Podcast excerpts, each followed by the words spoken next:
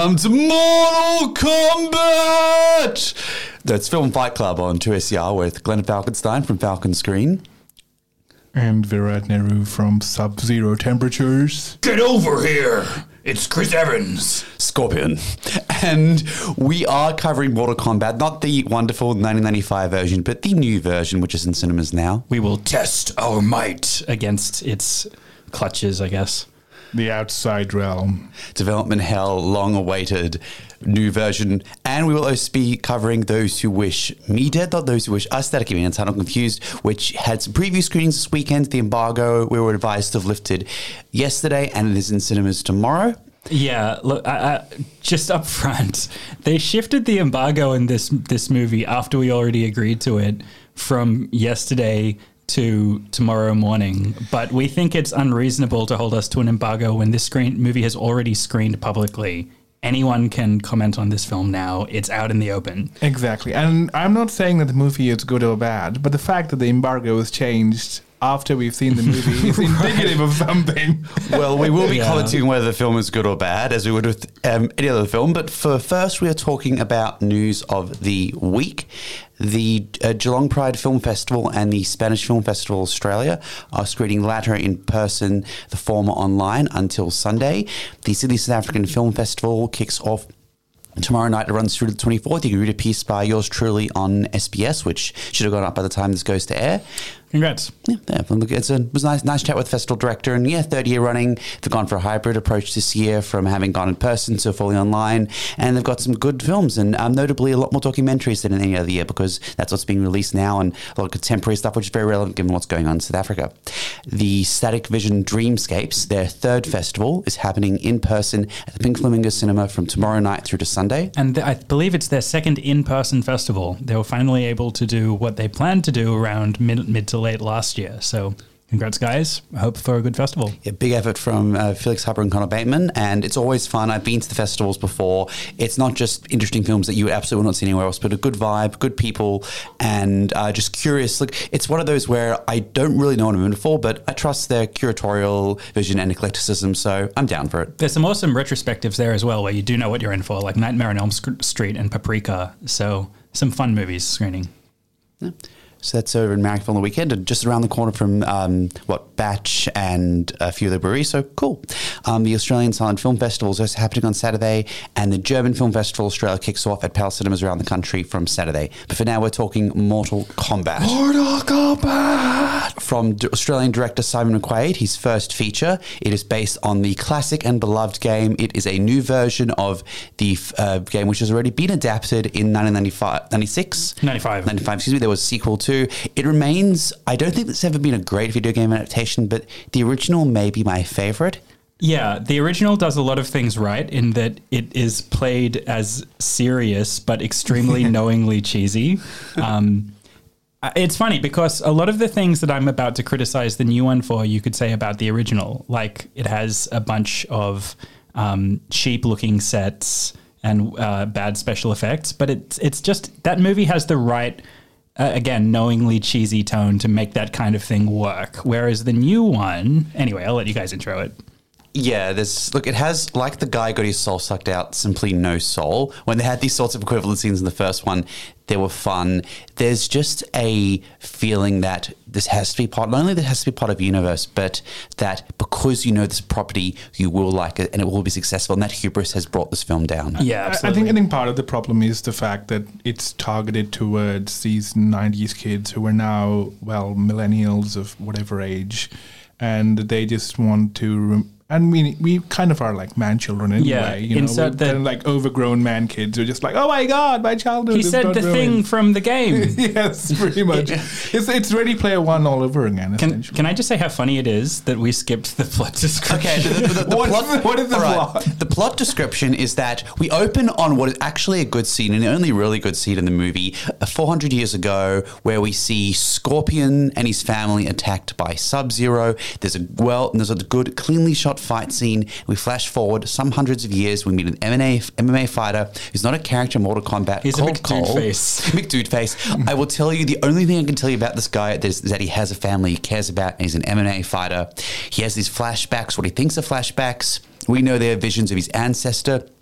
Um, Scorpion, and we find that he is now part of this journey to Mortal Kombat. Where if we, if the Mortal Kombat team lose the, or the team lose in Mortal Kombat in the next round, then Outworld will invade Earth and everything will be lost. Okay, so there is apparently a prophecy also involved because of It's the course plot of there's the first film, guys, without Of Mortal cour- Kombat. Of course, there is a prophecy. So there are ten rounds of fighting, and uh, the Earth realm has lost nine out of ten, Yeah.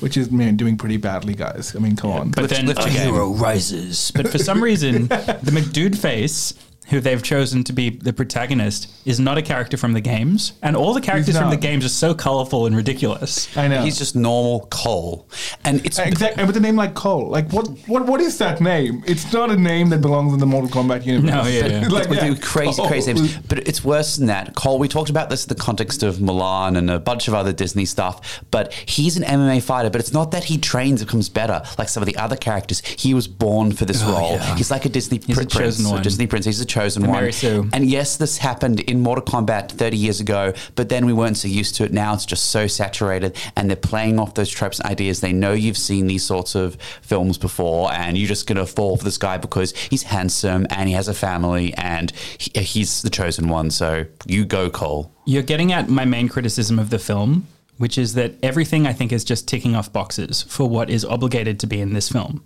Um, so it ends up feeling, as you said before, Glenn, like soulless. It's a really corporate construction. So I see it as a bunch of elements that they have to tick the boxes of, like MCU type world building and the quippiness. Um, Zack Snyder style visuals with the, the these kind of slow mo CGI. But even then, I mean, bits. it's not even impressive in the way the fight scenes are choreographed or anything else. Apart Oh, no, from it's the not. first Except one, yeah. apart from the first one, which was already there in the teaser. So actually, they showed the best fight sequence in in, in the teaser Hmm. and the lead up to that, and then like, ah, yay, it'll be a great film, and then like, ah, well, no, I saw the best. The trailer was great. The trailer had fantastic editing. Yeah. But um, the trailer convince hinted. you it's a better film than it is. yeah, the trailer hinted at a sense of fun that's not there in the finished product. Because I think to make some of the silly things that Mortal Kombat's all about, like ridiculous gore or the, the spouting the catchphrases, uh, to make them work in the context of a live action film, you need to strike a very specific tone. But they've retrofitted those onto this kind of blandly sanitized MCU esque tone. So. Um, It's Joss Whedon fixing Justice League. so in level. th- when characters say, you know, fatality or finish him Yeah. or, you know, Finish him. yeah, it, it always feels weirdly out of place. Like they're just, why are you saying that? Because it Yeah, just doesn't like fit. because the rest of the dialogue is pretty normal, right? it's yeah. it's taking itself reasonably seriously. So uh, you know when the part where Kano says Kano wins was hysterical. But then the, the one time, look, one of the things I don't like about the first film, there's a bunch of people who proclaim false victories when they aren't false victories. There's one time in this film where someone does claim a flawless victory, and it's true. I'll give them credit where credit's due, but it's just so lifeless and boring. You can just see him not caring. And it's the same with the exposition dub. The actress who plays Sonya Blade, an Australian, she's, I think, the best of the. Um, of probably the best Oh, of the man. actors, excepting the older generation who were good, the guys who played Sub Zero and um, But and Scorpion. But they got she just gets Sanada dumped with this huge exposition dump, and it's boring and The, terrible. the Japanese actors in this are terrific. Yes. they got Tadanobu Asano and Hiroyuki Sanada. I think Yes. Th- those Yeah. guys are yeah, fantastic. the, the older generation, The- they, they, they're but good. This movie is way below the, the, the grade of these guys. It's below the grade of the other actors too, honestly. But honestly, the whole thing feels really TV ish. Like I felt like it's like TV acting and flat TV like cinematography and bad sets. And like I was saying, like the chintzy sets I could go along with if the movie was striking this kind of tone. Like we know, guys, it's a B movie, but the But movie it's- wants you to invest more in it and believe in it, its universe. And it's a, a kind of uncanny vibe that I No, get. the, the, the problem is, and I think this is the big problem in all the corporate kind of ventures that are coming out. It's you can make a Mortal Kombat movie. Nobody's stopping you to make it. But the fact is, it has to be made by someone who actually cares about Mortal Kombat. Somebody actually who is a nerd. And the fact is, it's clearly not made by anyone who had any idea about the actual game and what it meant for playing the game. Okay, I think the broad. I think that's true as as the broad the broader universe. As regards to the action scenes, I actually disagree a bit. They play out, for someone who's spent a lot of time in 1989 and other arcade bars playing Mortal Kombat, they play out like a lot of gameplay does in like with the staggered rounds in terms of the action. There's also a hilarious bit, which is I think on some of our online, where at the beginning of a match, the character just sweeps his legs under the guy just to knock off some points, which is a cheap but regular way people generally act at the opening of rounds in Mortal Kombat. So little things like that I did enjoy. It showed a knowledge of the game, even if the an for it, as Virat said, I don't feel came across. I, yeah, I, I don't think there's that genuine love of trying to get at the spirit of what this is about. It's more the, the checklist approach. I also just want to clarify before when I said it's like TV level. No, look, there's there's great stuff on TV these days. Technically, when I say TV level, I mean it's like TV soap opera. Like it's like watching an episode of Arrow type level cinematography and acting. And, and Arrow's fine, but I get 24 of those a year. Right. This is a two hour movie. I expect a different level of production design. The writing is just terrible. Um, dialogues are terrible as well. I mean, the basic problem with this film is it it's trying to get all the catchphrases in and strike the quippy Yeah. tone, but at the same time, the rest of the dialogue is pretty straightforward, as if from a serious dramatic film. yeah, so when they say the catchphrases, it doesn't It just work right. feels so out of place. It I'm does, like, yeah. It's like, wait, what? Finish him where? Why? Why? the funniest What's example, right? The funniest example of that is when Scorpion, because it's his catchphrase, says "Get over here," even though they've made a point of having him speak exclusively in Japanese with subtitles Yeah. for the rest of the film. And I liked when they were conversing in Mandarin and Japanese at the beginning of the film. Hmm. And that really worked when they couldn't quite, Was it clear the extent to which they can understand each other. That also worked. I like the use of different languages in films. It doesn't have to be direct and blatant, but so much of this film was. Yeah. Um, actually, the other thing about the way that the, the dialogue doesn't work well, I, uh, separate but related criticism. Kano as Josh Lawson is the Oh, really God. Aussie guy. The Australian, mate, we're gonna we, we, we, we're gonna we're gonna wreck this joint. Yeah, he. I mean, he put in great effort with a really annoying character, Yeah. but um, he, he, he. I would say he's the best actor in it outside of the Japanese guys. I, I'd give it to Sonya. Wait, oh mate, Sonya, get over, get over here. Get Wait, over here! But the thing with um, the thing they with cast an actual Australian. I give them some credit for yeah, that. but the thing with Kano is he has all these Joss Whedon type Avengers esque quips, and as an actual Australian who knows what actual Aussie blokes are like, it just doesn't gel Oh right. no, we don't speak like this, and I know I don't speak like what I, I don't know how I sound, but yeah, we don't speak like But like, this. yeah, there's there's a way that macho Aussie blokes speak, and it's not like that. I mean, at least watch Crocodile Dundee again, and at least do a good Paul Hogan impression. right, right. No, no, go the watch Wake and basic- Fright. yeah, you want a real idea. Just do those base- guys. sca- Just do a basic caricature at least. to give it a, a bit of a sense of how bad the writing in this film is, um, I, I look at the way that they're just with no effort at all. Um, Pushing the square peg of this McDude face in a Mortal Kombat plot into yeah, was very responsible as regards his family's safety Oh. on multiple occasions. I've got to say. True. Um, through the, the round hole of hero's journey beats that they haven't properly integrated into this script. So early on, when he's told about the fantastical world of Mortal Kombat for the first time, he basically straight away volunteers, like, yep, I'm in. I want to kill some weird monsters. Sure. Yeah. No, no Yeah. self doubt, no questioning. Yeah, like, no what questioning. do you mean? But then midway through the movie, when it's time for the, the point where the hero um, refuses the call, but then has a change of heart, uh, you know, as uh, Campbell would plot it out for you, um, it's like, oh, you haven't got your powers yet. You know, we doubt you. And then he's just like, oh, I'm out. I'm, I'm just, just like that, just as easily as he was in, he's suddenly out. And then five minutes later, he changes his mind again. like, so it's no, like, we I- did it. yeah. We ticked off the boxes of the hero's journey. It's all there. Congrats, guys. But um, I mean, but What else? Pick a more heroic name. Cole just doesn't inspire anything. Um, It's just sad. something I, I don't have a problem with his name. Something I did really have a problem with. Um, we talked about this in the context of Mulan and also the Lion King. I would keep referring to these. And someone who has a facial scar, this is a big issue. Scars equal bad in these movies. Scars is bad for coding, but this movie takes it to an extreme level. All the bad guys either have scars or get scars. The good guys and bad, like serious, like very visible scars. The good guys not only don't have scars, but in the case with this good guy who has a scar, he loses it at one point in the film and becomes pure and pristine because he's a good guy. It's actually offensive. It's not Yeah. funny and it's not cool. Movies need to stop doing this. Lift your writing game. Like this is a big budget film, and even if it isn't. you should they should know better. As someone who has a much more visible than Glenn's facial scar right now as well, I, you know, I, I, I, I'm all for us turning Film Fight Club into the Scarred Lives Matter show. But, um, Lives matter. but uh, what else? Um, it feels really cramped budget wise, right? Yeah. Like a few things have good CGI, and the rest of the CG is terrible. Like when I'm, the I'm, fireballs I'm, come out. I'm questioning the official budget that the Yeah, that they said 95 million initially, but then there was a variety thing that said 55 million. That sounds more like it. Uh, and, and they're going with that because uh, from the budget and the how much they've recovered. Oh, yeah, this is a 55 big hit. and then it's a big hit. Um, apparently. But the gore is another thing I wanted to address. It to me, it doesn't work in this movie. It just feels gross because it. do- I again. It's not the tone. Th- yeah, that's it. It's the question of tone. You need to strike a certain tone for like ridiculous gore to make me laugh. But this movie is going with again that MCU tone. So when suddenly a hero crushes a guy's head, it's like, oh, geez, Yeah. You know, that was unnecessary. But then the problem is, it thinks it's like in Edgar Wright territory with Shaun of the Dead kind of style. yeah, but that but, But he nailed not. the tone for But the yeah, but or, it's or Hot yeah. Fuzz. That Yeah. had some extreme gross gore, and it was hilarious and fit with what that movie was doing. Here, it does not. Yeah. So yeah, that's all over the place. Um, that is Mortal Kombat. Yeah, I it is mean- in cinemas now. Go Yeah, watch the original. Test test your mortality. We okay. Actually, one more thing. We didn't address how in Mortal Kombat there's no tournament.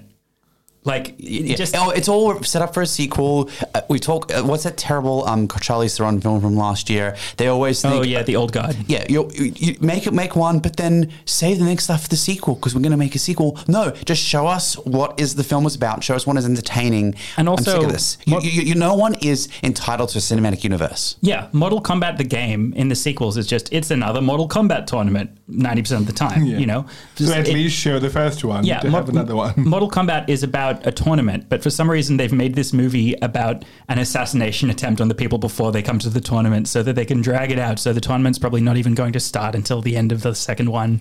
Ugh. Anyway, It's it's a, a fair criticism and very frustrating. We didn't get what we thought we paid for, but hey, that's Mortal Kombat. Go see them. Go see the original and go to 1999 and play the original arcade game. It's a lot of fun. So you're listening to Film Fight Club on 2SR with Glenn and Chris Evans of Right the The next film we're talking about is Those Who Wish Me Dead. It is from Taylor Sheridan, written and directed by Taylor Sheridan, who wrote and directed Wind River and wrote Sicario and Hell or High Water. It is starring Angelina Jolie, Jon Bernthal, Nicholas Hoult, Aidan Gillen, Finn Little, Medina Senghore, and Tyler Perry. It is about a firefighter played by Jolie in the Pacific Northwest suffering from PTSD from an event she experienced in a professional role who uh, goes to work at a tower in the remote part of the Pacific Northwest to watch out for fires. And that is where she and Jon Bernthal's local cop Owen's conflict with two assassins played by Hoult and Gillen, who's best known for playing Petyr Baelish on Game of Thrones, and the assassins are after a father and child. This is not a good movie. This is not a good movie for a lot of reasons. I really like Taylor Sheridan's other films. I think while I think Wind River is good, I do think it is the weakest of the three. I think he's a much better writer, writer than than he is director. director. But then this is the standard pulpy thriller. I mean, the explanation for why the bad guys are after the guys, it's just this goes all the way to the top. It involves congressmen and finance. yeah, That's exactly. an example of why But it's there's bad. some something that we need to When I kill this guy uh, for. Jeffrey was- Epstein. Yeah, when I was watching. This is about Jeffrey Epstein's son being saved by. I had considered that, but God, oh, oh God. when I was watching, Because they didn't give you any information, so it Yeah. could be. But um, When I was watching with Chris uh, and I was sitting there, and for the first time, the music kicks Oh, in. The, which is right at the sini- start. the sinister music. Best it's like call. something sinister is about to happen, and it's just like the Dark Knight. that's kind it. Of, If the Dark Knight theme, you're like, it's Batman. You do The music cues, very, everything in this film is very loud. Two very crucial obvious. points about the writing. One, it's based on a book, which, as I understand it, they've ma- taken some liberties from for the worse, from what I've heard about the original Clearly. book. Yeah. And two, Taylor Sheridan also wrote Sicario 2. Oh, sorry, I didn't. Yes, okay. And like this is way more in line with that in terms Yep. of trashy pulp thriller territory.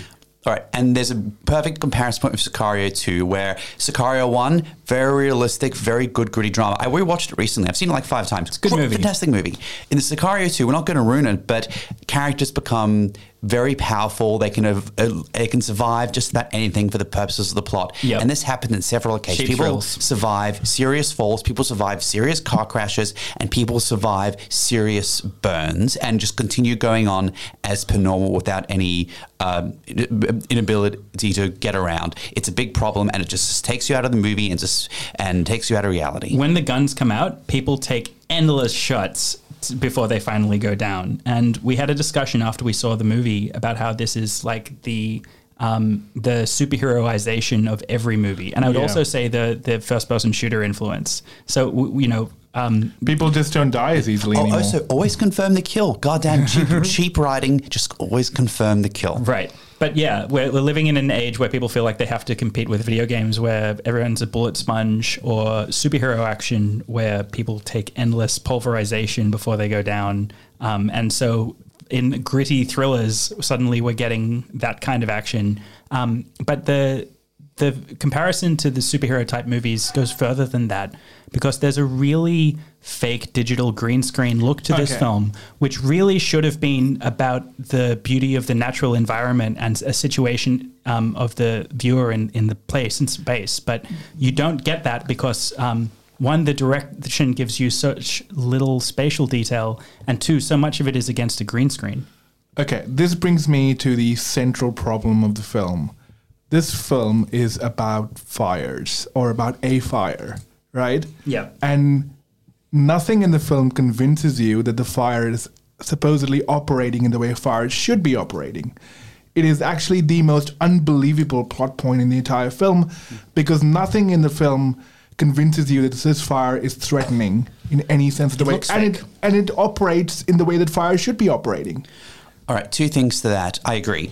Um, to I think to elaborate in my view, the fire. Look, obviously, we know from Australia and from other countries and experiences around the world that fire scenarios can change very rapidly, can move slow, and can move very fast. However, this fire moves either incredibly slow, incredibly fast for the purposes of um, introducing drama and heightening stakes and plot elements and it is very it doesn't feel real it doesn't feel like a realistic environment. Moreover i appreciate that they wanted to film in a safe environment. Um, we have seen films where they've used cgi for the purpose of fire almost exclusively or used real fire and controlled environments. I appreciate i think the approach can be effective but in this almost about all the fire as referenced is cgi and as filmed i believe that can still be compelling and dramatic but as filmed and as framed not only does it look fake. It it it, it does so it doesn't come across as compelling but for people who whether in Australia, America, and other countries have experienced very brutal fire seasons, know what this looks like, and it takes us out of the reality yet again by looking at this very, I think, poorly rendered CGI of a fire scenario. I mean, I think every Australian was glued to their screens when some of the horrifying images out of Mallacoota came out, right? Without W- question. w- yeah, when you've seen that, you look at this movie and it's just kind of laughable. Um, but It's not just that because it's uh, how fires supposedly affect Yes. and impact individuals, and how you can, you know, how much visibility is there, and how how much smoke you can inhale while Exactly, you're, you're like, running around and fighting the people. So they basic, address it at the end, the basic the rest of the logic, the basic logic of you know how fires are operating. It's just this film just doesn't understand how fires That's work. it. It's it's also just a missed opportunity on a writing level. The fires give them a hook for this film and a big image for the trailers, but they set off a fire and then there's no sense of oh the fire's over there. Oh, it's moving quicker to us. It just kind of does its thing whenever it's needed to in the plot. Whereas the Zero sense of geography in this movie. yeah. Whereas the fire could have been uh, something that ratchets up the tension um, and forces the characters to change tact, change their tracks and their plans quickly because of the way it's moving. Instead, it, yeah, it just kind of you kicks have, in no, you have no sense of time. I mean, you could have a reverse countdown to basically hatchet up tension. It could have been so many ways. You could do where's where's the fire moving, how far it's moved, and how much time. So you could have the you know a race against the clock kind of kind of a film. Hmm. Yeah. which it was kind of going for at some point. You were waiting for daybreak, and you were you know you're waiting when the fires might subside. And Exactly. none, none of those opportunities are actually so many missed opportunities. But when you say that there's no sense of geography, that extends to everything. Whenever there's a shootout, it's like, hold on. Okay, so this person's peeking his head out from behind a rock. How come they can't see him? Where is he in relation to everybody else? He is not a good director of action in that sense. Okay, I'm I agree, except with I'll qualify that from my view for two scenes. Both of them, one takes place in a house, uh, one takes place later. That was good. Well staged. Yeah, all the scenes that are well staged take place in close quarters combat. The best scene in the film takes place in a house between three characters. The second best scene involves the two bad guys and Jon Bernthal, where he is trying to trick them or not quite sure what is going on. These are the bits that are well written, where the action is actually well staged, and I like this. But those are the a few of the only really good scenes in the film for me. I, I, Though there's a one laughable scene in when we going back to spatial geography where a character has binoculars and they have to identify some people. I was and you just one, like, uh, how? How is that even possible? Uh, where you know there's no sense of distance, and basically you kind of sight lines. understand. Yeah, you know, it just and there's so much in this film where you kind of feel like it just feels lazy. You know that there's not What- what was- actual basic effort that needed to be put Oh in. yeah, and this could have ended ten minutes earlier. Just What- basic writing, basic conception. What's really strange to me about this film is how much is going on, um, because there's a whole bunch of subplots and um, the competing cross-cutting between these different people who are engaged in the action means that um, attempts to, for example, flesh out the Jolie character in terms of her backstory and trauma and etc. don't really go anywhere.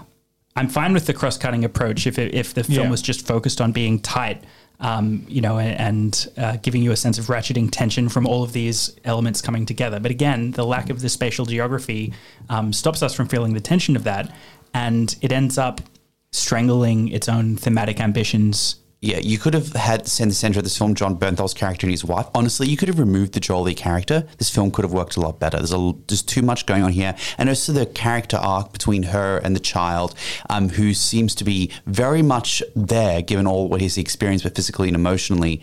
Um, in the immediate uh, preceding the most of the action, it doesn't strike as real when you're they're trying to when they look switch back to the other scenarios involving John Van Vol and his w- character's wife who's six months pregnant, and the tonal shifts and the stories are just all over the place. I mean, I mean, the child is He's just a kid. a sarcastic, quippy kid. Yeah. and you're just like, what is he doing in this universe, which is supposedly so self-serious? Once again, there is this.